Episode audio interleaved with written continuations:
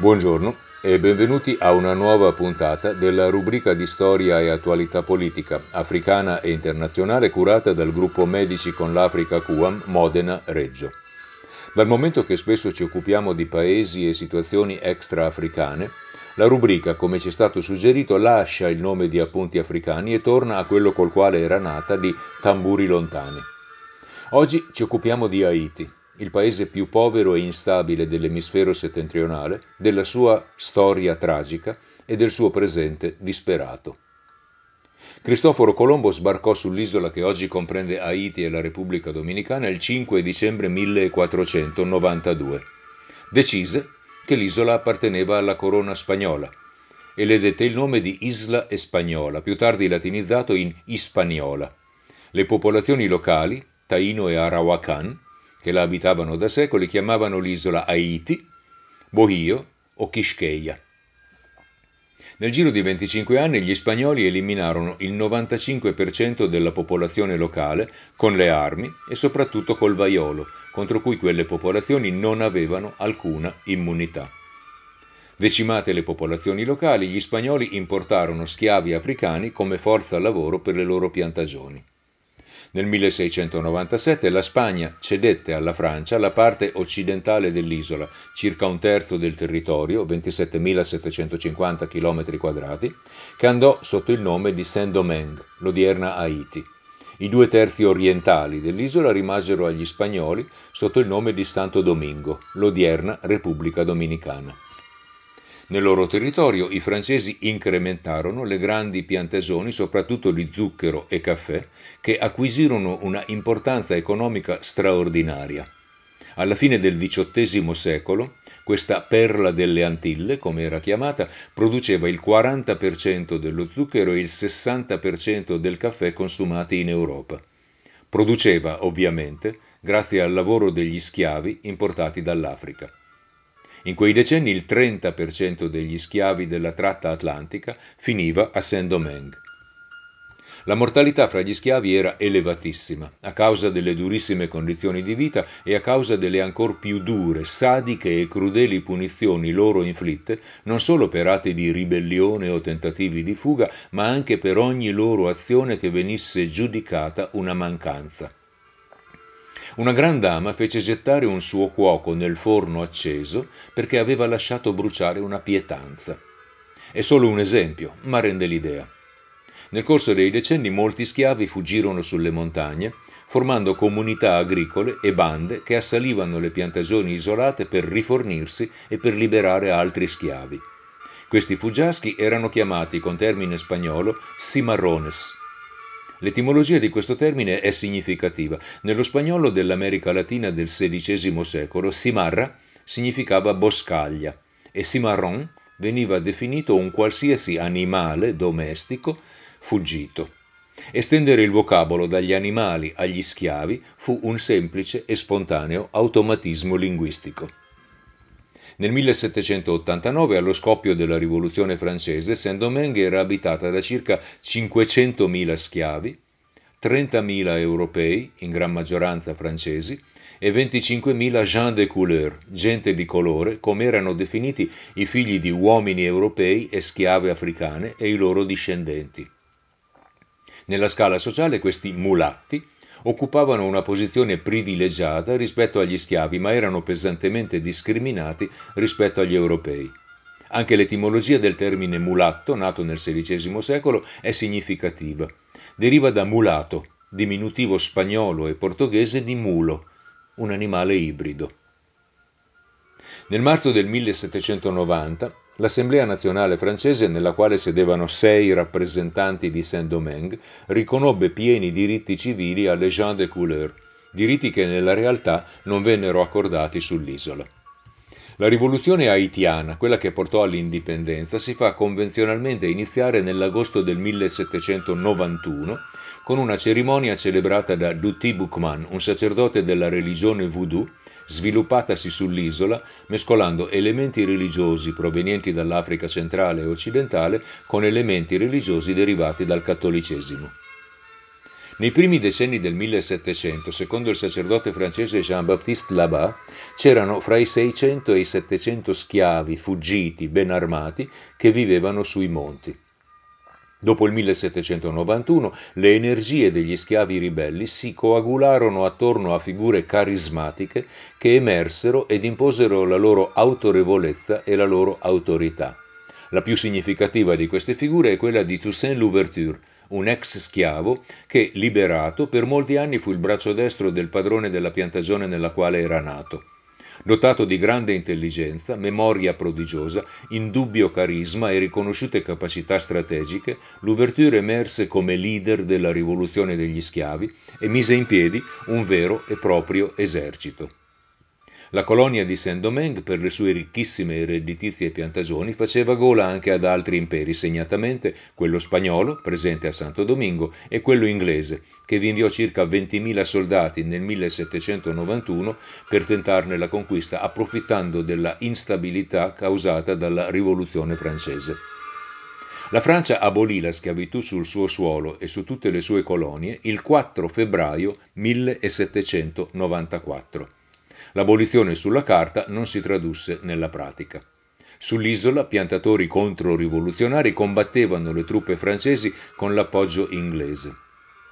Quando la notizia dell'abolizione della schiavitù giunse sull'isola, Toussaint Louverture, che fino ad allora aveva combattuto con spagnoli e inglesi contro la Francia, cambiò schieramento alleandosi ai francesi.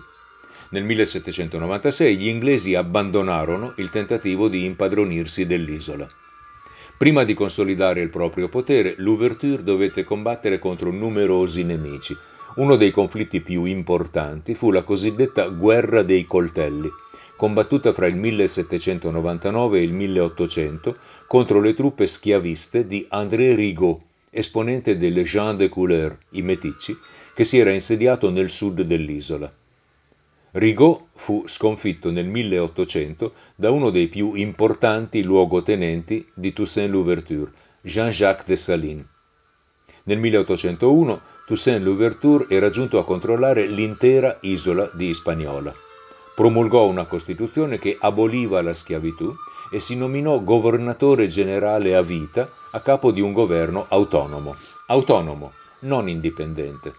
Toussaint, infatti, desiderava mantenere legami amichevoli con la Francia e si mostrò generoso anche con i possidenti francesi, ai quali permise di conservare le proprietà, convinto di aver bisogno di loro per tenere in piedi l'economia dell'isola.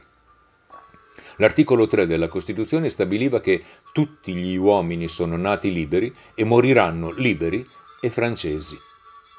Stabilì che gli ex schiavi continuassero a lavorare nelle piantagioni in cui si trovavano al momento della liberazione, cosa che gli attirò numerose critiche. C'era chi faticava a vedere la differenza fra la schiavitù e quella sorta di lavoro coatto.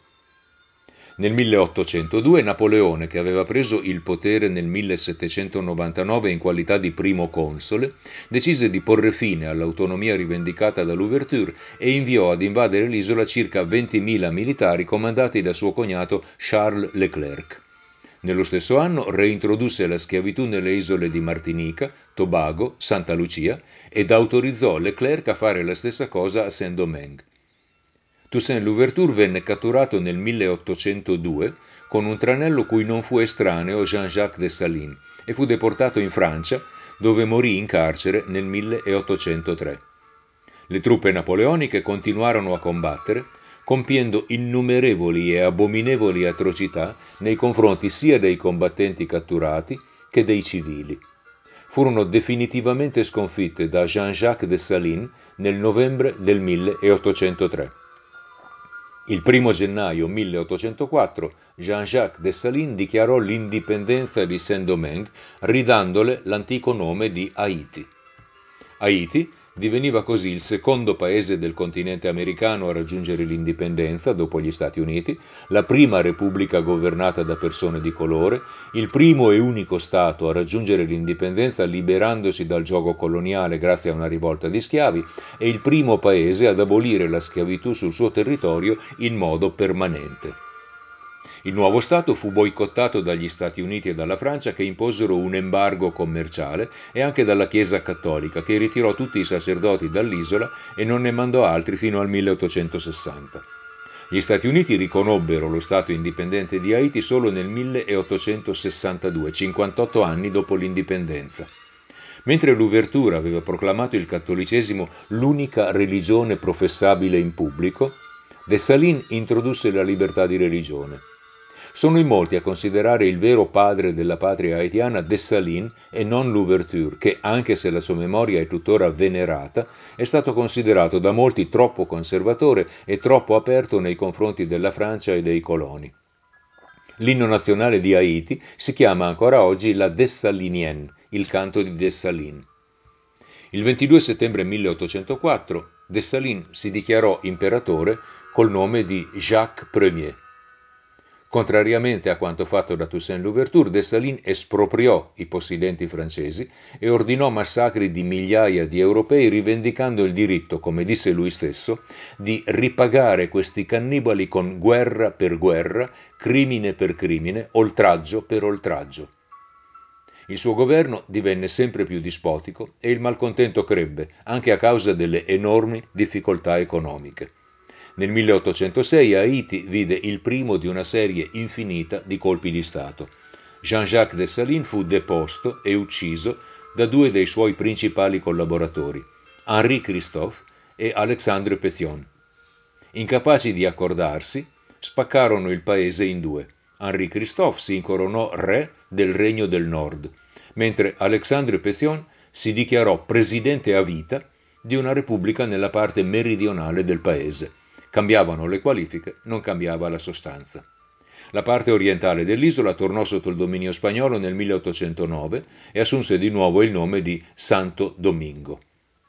Nella Repubblica del Sud, Pétion morì di febbre gialla e fu sostituito da Jean-Pierre Boyer. Dopo che Henri Christophe, re della parte settentrionale di Haiti, si suicidò, Jean-Pierre Boyer riuscì a riunificare Haiti. Sotto la presidenza di Jean-Pierre Boyer, oltre alla riunificazione di Haiti, ebbe luogo un altro evento di enorme importanza, con conseguenze negative di portata storica.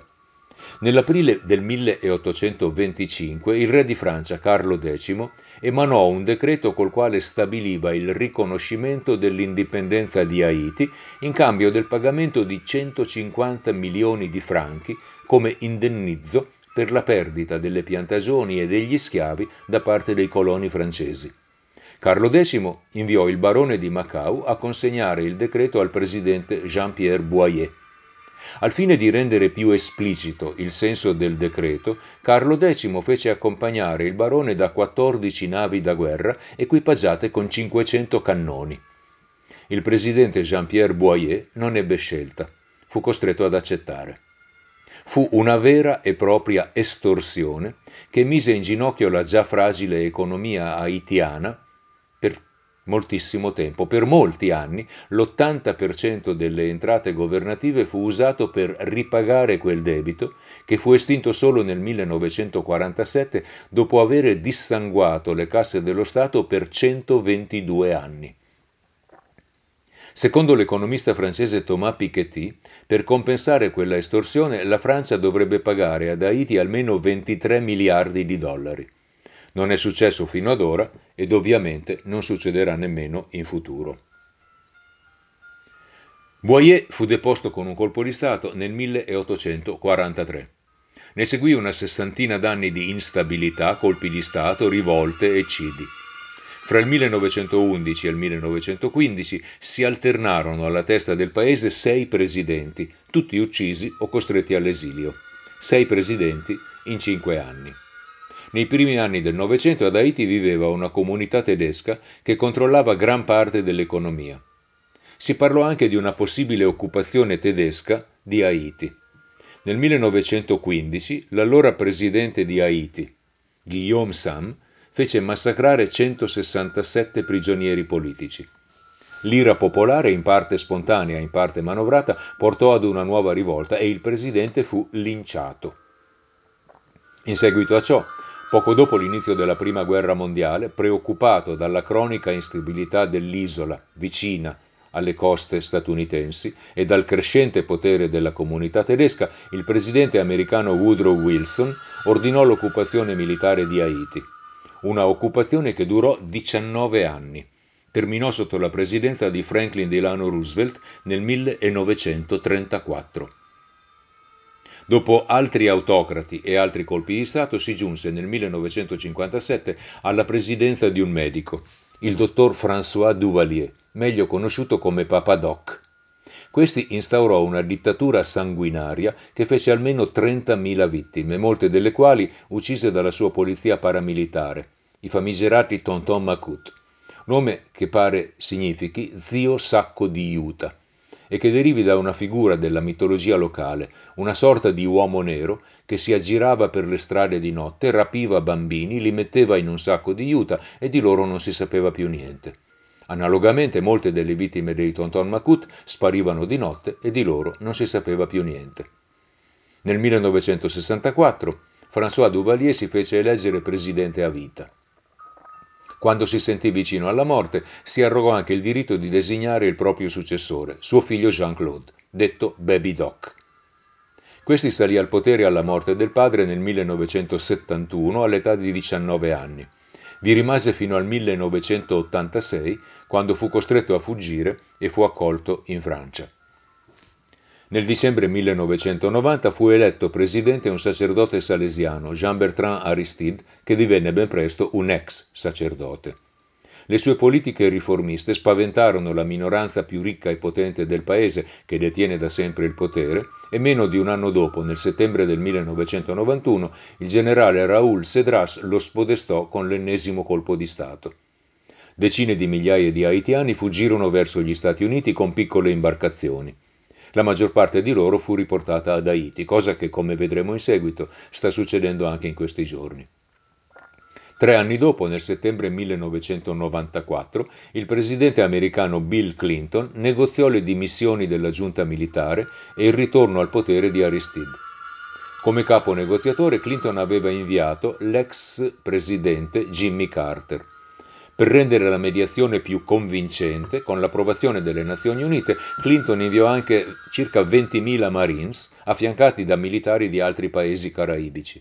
Era la U N M I, United Nations Mission in Haiti, la prima operazione militare approvata dalle Nazioni Unite mirante a restaurare la democrazia con la forza in un paese membro.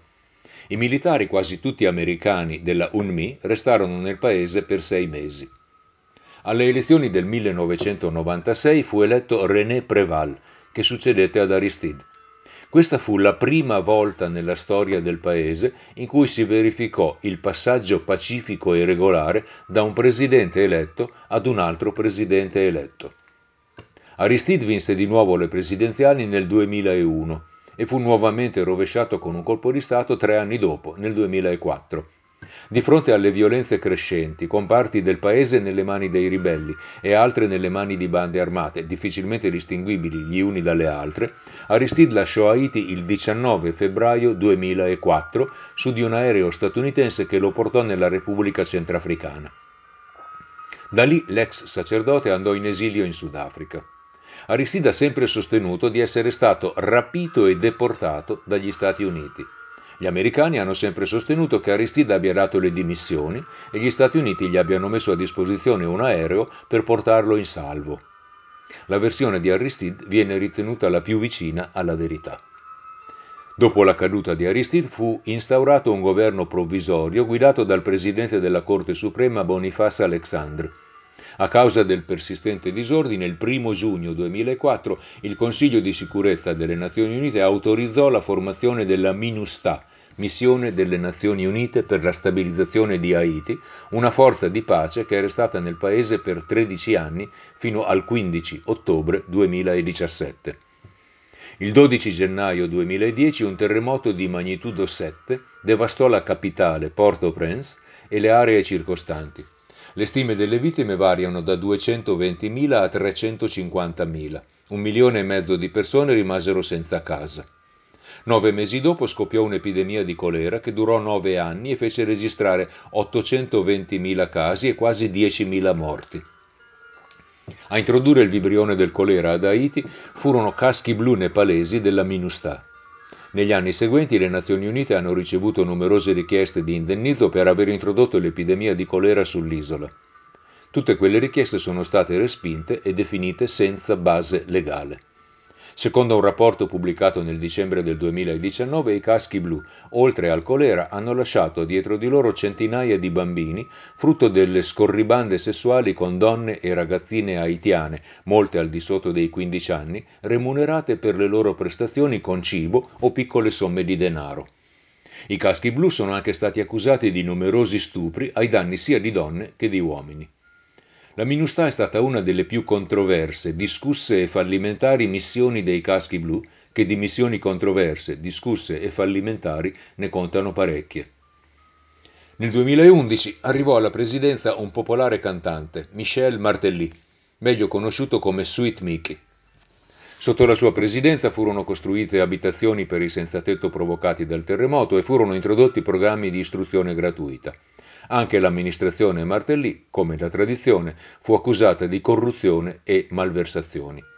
Due anni dopo il terremoto, nell'ottobre del duemiladodici, Haiti fu flagellata dall'uragano Sandy, che provocò decine di morti e distrusse edifici, strade, ponti e due terzi dei raccolti. E arriviamo ai giorni nostri. Nel duemilasedici a Martelly succedette Juvenel Moïse, che a causa di una situazione di stallo dovuta a varie contestazioni poté insediarsi solamente nel duemiladiciassette. Moïse era un uomo d'affari che aveva fatto fortuna con piantagioni di banane. Nei quattro anni in cui ha esercitato il suo mandato è stato accusato di dispotismo e corruzione.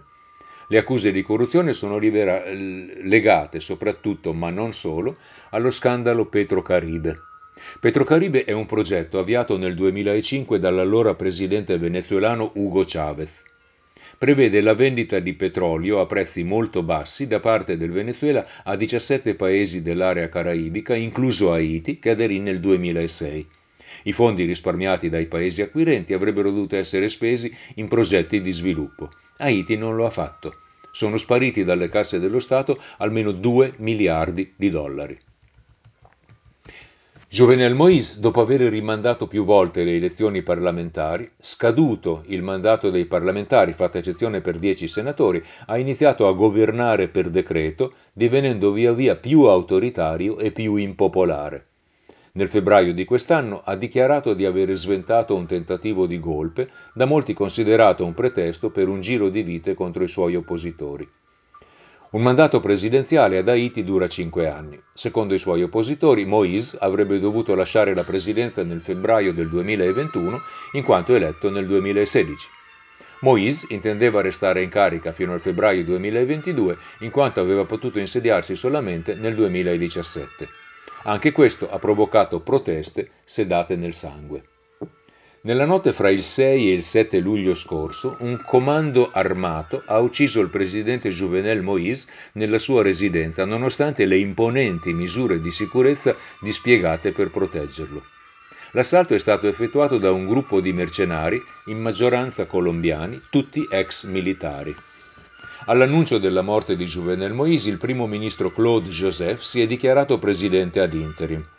Costui era stato destituito alcuni giorni prima dal presidente Moïse. Al suo posto avrebbe dovuto essere insediato Ariel Henry il giorno dopo l'assassinio del presidente. La lotta di potere è finita quando, dopo, sembra, un'energica richiesta americana, Claude Joseph ha lasciato il posto al primo ministro designato Ariel Henry. Questi ha formato un governo provvisorio che dovrebbe preparare elezioni presidenziali. Previste per settembre sono state posticipate a novembre, poi a data da stabilirsi. Ma i colpi di scena non sono finiti. Il tredici settembre il primo ministro Ariel Henry ha licenziato il procuratore generale accusandolo di gravi irregolarità amministrative.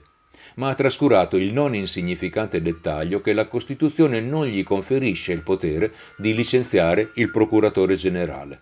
Infatti, questi è restato al suo posto e il giorno seguente ha intimato al primo ministro di non lasciare il paese, in quanto è indagato per un suo possibile coinvolgimento nell'uccisione del presidente Moïse. L'ipotesi si basa sul fatto che i tabulati telefonici messi a disposizione degli investigatori mostrano che l'attuale primo ministro, poco dopo l'uccisione del presidente, ha parlato per due volte con un funzionario del Ministero della Giustizia accusato, anche lui, di complicità nell'assassinio del presidente. Dati di geolocalizzazione mostrano che il funzionario, un tal Badiot, tuttora irreperibile e ricercato, era nei pressi della residenza presidenziale quando ha parlato con l'attuale primo ministro. Nell'ambito delle indagini sono attualmente agli arresti quarantaquattro persone, inclusi diciotto mercenari colombiani e due haitiani con cittadinanza americana che sostengono di essere stati assunti come interpreti e di essere stati all'oscuro degli obiettivi della missione. È stato arrestato anche un medico haitiano sessantatreenne che risiede in Florida ma si trovava ad Haiti, Christian Emmanuel Sanon. Questi avrebbe assunto i mercenari servendosi di una compagnia venezuelana con l'obiettivo di diventare presidente. Questa tesi ha ancora molti lati oscuri. È ritenuta da molti poco credibile, anche se pare parzialmente almeno corroborata da un lungo articolo pubblicato sul Washington Post il quindici luglio scorso. L'uccisione di Juvenel Moïse peggiora una situazione già estremamente critica. L'insicurezza è a livelli catastrofici. Il paese è in mano a bande criminali che si autofinanziano con rapimenti e rapine triplicati nel duemilaventi rispetto al duemiladiciannove. Le bande si combattono, si spartiscono il territorio e sono spesso in combutta con le élite politiche ed economiche. A metà giugno nella capitale più di diecimila persone sono state costrette a lasciare le loro case a causa di una vera e propria guerra fra bande rivali, nel corso della quale decine di persone sono state uccise e decine di abitazioni sono state saccheggiate e bruciate. Il più conosciuto dei capibanda haitiani è Jimmy Cherizier, un ex poliziotto che guida il cosiddetto G nove, un consorzio di nove bande criminali formatosi l'anno scorso. Cherizier è meglio conosciuto con il soprannome di Barbecue, affibbiatogli con un macabro senso dell'umorismo per il fatto che si diletta a bruciare i suoi nemici. Si è spesso parlato di una alleanza più o meno segreta fra il presidente Moïse e Jimmy Barbecue Cherizier. Barbecue si definisce un capo del popolo che riempie il vuoto lasciato dalle istituzioni. Nelle aree che controlla è idolatrato come un giustiziere e un liberatore. All'inizio di luglio ha annunciato di fronte ai media locali l'inizio di una rivoluzione che libererà il paese dalla borghesia, dal governo e anche dall'opposizione. Rivolgendosi alla folla, Barbecue ha affermato: «Sono vostri i soldi che si trovano nelle banche e ciò che si trova nei supermercati e nei magazzini. Dunque, andate e prendete ciò che è vostro». Ha aggiunto che sarà lui il nuovo liberatore del paese. Non ci sentiamo di commentare, probabilmente non è necessaria. A peggiorare le cose, il quattordici agosto scorso un nuovo terremoto di magnitudo sette virgola due ha colpito la parte sud-occidentale di Haiti, non ancora risollevatasi dalle devastazioni dell'uragano Matthew del duemilasedici, e ha ridotto in macerie le città di Lacaille e Jérémie, facendo circa duemilacinquecento morti, dodicimila feriti e centinaia di migliaia di senza tetto. Le operazioni di soccorso sono rese difficili dalla disorganizzazione del governo e dalle bande armate che estorcono pedaggi e saccheggiano depositi e veicoli.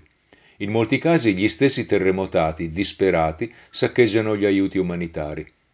Dopo il terremoto del duemiladieci, centinaia di organizzazioni non governative arrivarono nell'isola con giovani operatori umanitari senza competenze e senza esperienza.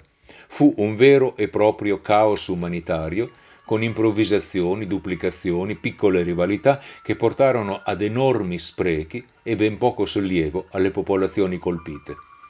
Nelle regioni terremotate il quattordici agosto scorso operano una trentina di organizzazioni non governative, solo un terzo delle quali, stando a quanto riportato dalle Monde il sette settembre, è in grado di provvedere ciò di cui c'è veramente bisogno. Circa la metà dei dodici milioni di haitiani ha bisogno di aiuti alimentari. Secondo l'UNICEF il numero dei bambini sotto i cinque anni affetti da malnutrizione grave è raddoppiato quest'anno rispetto all'anno scorso. Gli indici di sviluppo del paese sono fra i più bassi del mondo. Da quanto detto finora non stupisce che decine di migliaia di haitiani cerchino di emigrare. Ma non è cosa facile. Il diciannove settembre gli Stati Uniti hanno iniziato il rimpatrio di circa quattordicimila haitiani ammassati al confine fra Texas e Messico. Il piano è di continuare il rimpatrio con sette voli al giorno, ciascuno con centotrentacinque migranti a bordo. La base legale di queste espulsioni di massa senza analisi delle richieste di asilo è una norma introdotta da Trump nell'ambito delle misure anti-Covid. Sulla base di questa norma l'amministrazione Biden ha già espulso settecentomila persone. Altri diciannovemila haitiani sono in Colombia, in attesa di continuare il viaggio verso gli Stati Uniti attraversando nell'ordine Panama, Costa Rica, Nicaragua, Honduras, Guatemala e Messico. Molti haitiani provengono da Cile e Brasile, dove erano giunti dopo il terremoto del duemiladieci, quando avevano ottenuto da quei paesi visti umanitari ormai scaduti da tempo. L'arrivo alla Casa Bianca di Joe Biden ha illuso molti, dal momento che nel maggio scorso la sua amministrazione ha esteso di diciotto mesi la protezione umanitaria per circa centocinquantamila haitiani giunti negli U S A dopo il sisma del duemiladieci, che rischiavano l'espulsione su iniziativa dell'amministrazione Trump. Ma questa estensione della protezione umanitaria riguarda esclusivamente gli haitiani giunti negli Stati Uniti prima del ventinove luglio. Quelli giunti dopo saranno rimpatriati. Sempre nel corso di quest'anno diciannovemila haitiani hanno chiesto asilo politico in Messico. Gli haitiani che vivono negli Stati Uniti sono circa settecentomila. Il denaro inviato in patria dai suoi migranti costituisce il trenta per cento del prodotto interno lordo di Haiti. Quest'anno fino ad ora più di duecentomila persone sono giunte al confine fra Stati Uniti e Messico, la cifra più alta degli ultimi vent'anni. Il venti settembre scorso, il segretario americano per la sicurezza interna, Alejandro Mayorkas, ha definito la situazione al confine col Messico complessa e straziante. Ma ha aggiunto, rivolgendosi non solo agli haitiani, ma anche agli altri potenziali migranti, se arrivate negli Stati Uniti illegalmente, verrete rimpatriati. Il vostro viaggio non avrà successo. Metterete a rischio la vostra vita e quella delle vostre famiglie. Le immagini delle guardie a cavallo americane che il venti settembre respingevano con grida e frustate migranti di colore oltre il confine, al di là del Rio Grande, hanno fatto il giro del mondo suscitando sdegno e indignazione. È stato fatto osservare che quelle brandite da alcune guardie a cavallo non erano fruste, erano le briglie dei cavalli. La differenza non ci pare sostanziale. L'unità di polizia di confine a cavallo, fondata nel millenovecentoventiquattro, è stata temporaneamente sospesa il ventitré settembre ed è stata aperta un'inchiesta sull'accaduto.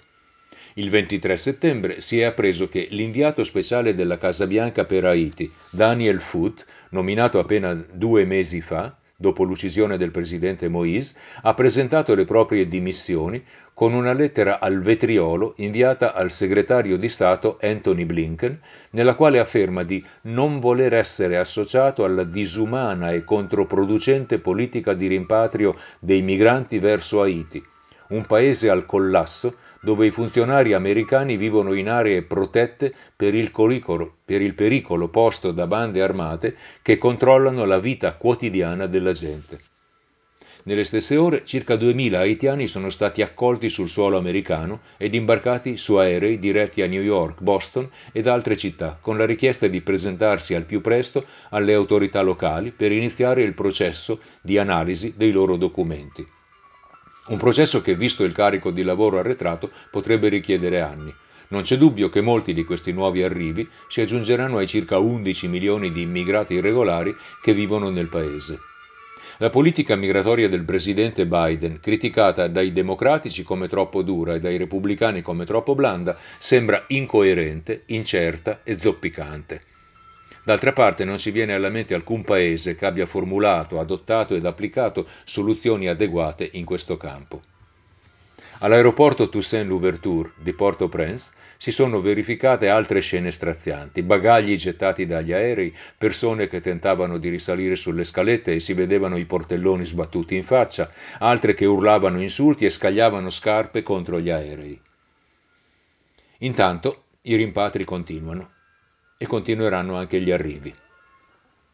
Chiudiamo qui questo sommario resoconto su Haiti, un paese brutalmente sfruttato per secoli, boicottato per decenni, dissanguato dal pagamento di un debito estorto coi cannoni, martoriato da dittature e repressione, dilaniato da bande armate, piagato da epidemie, flagellato da uragani e cicloni e devastato da terremoti.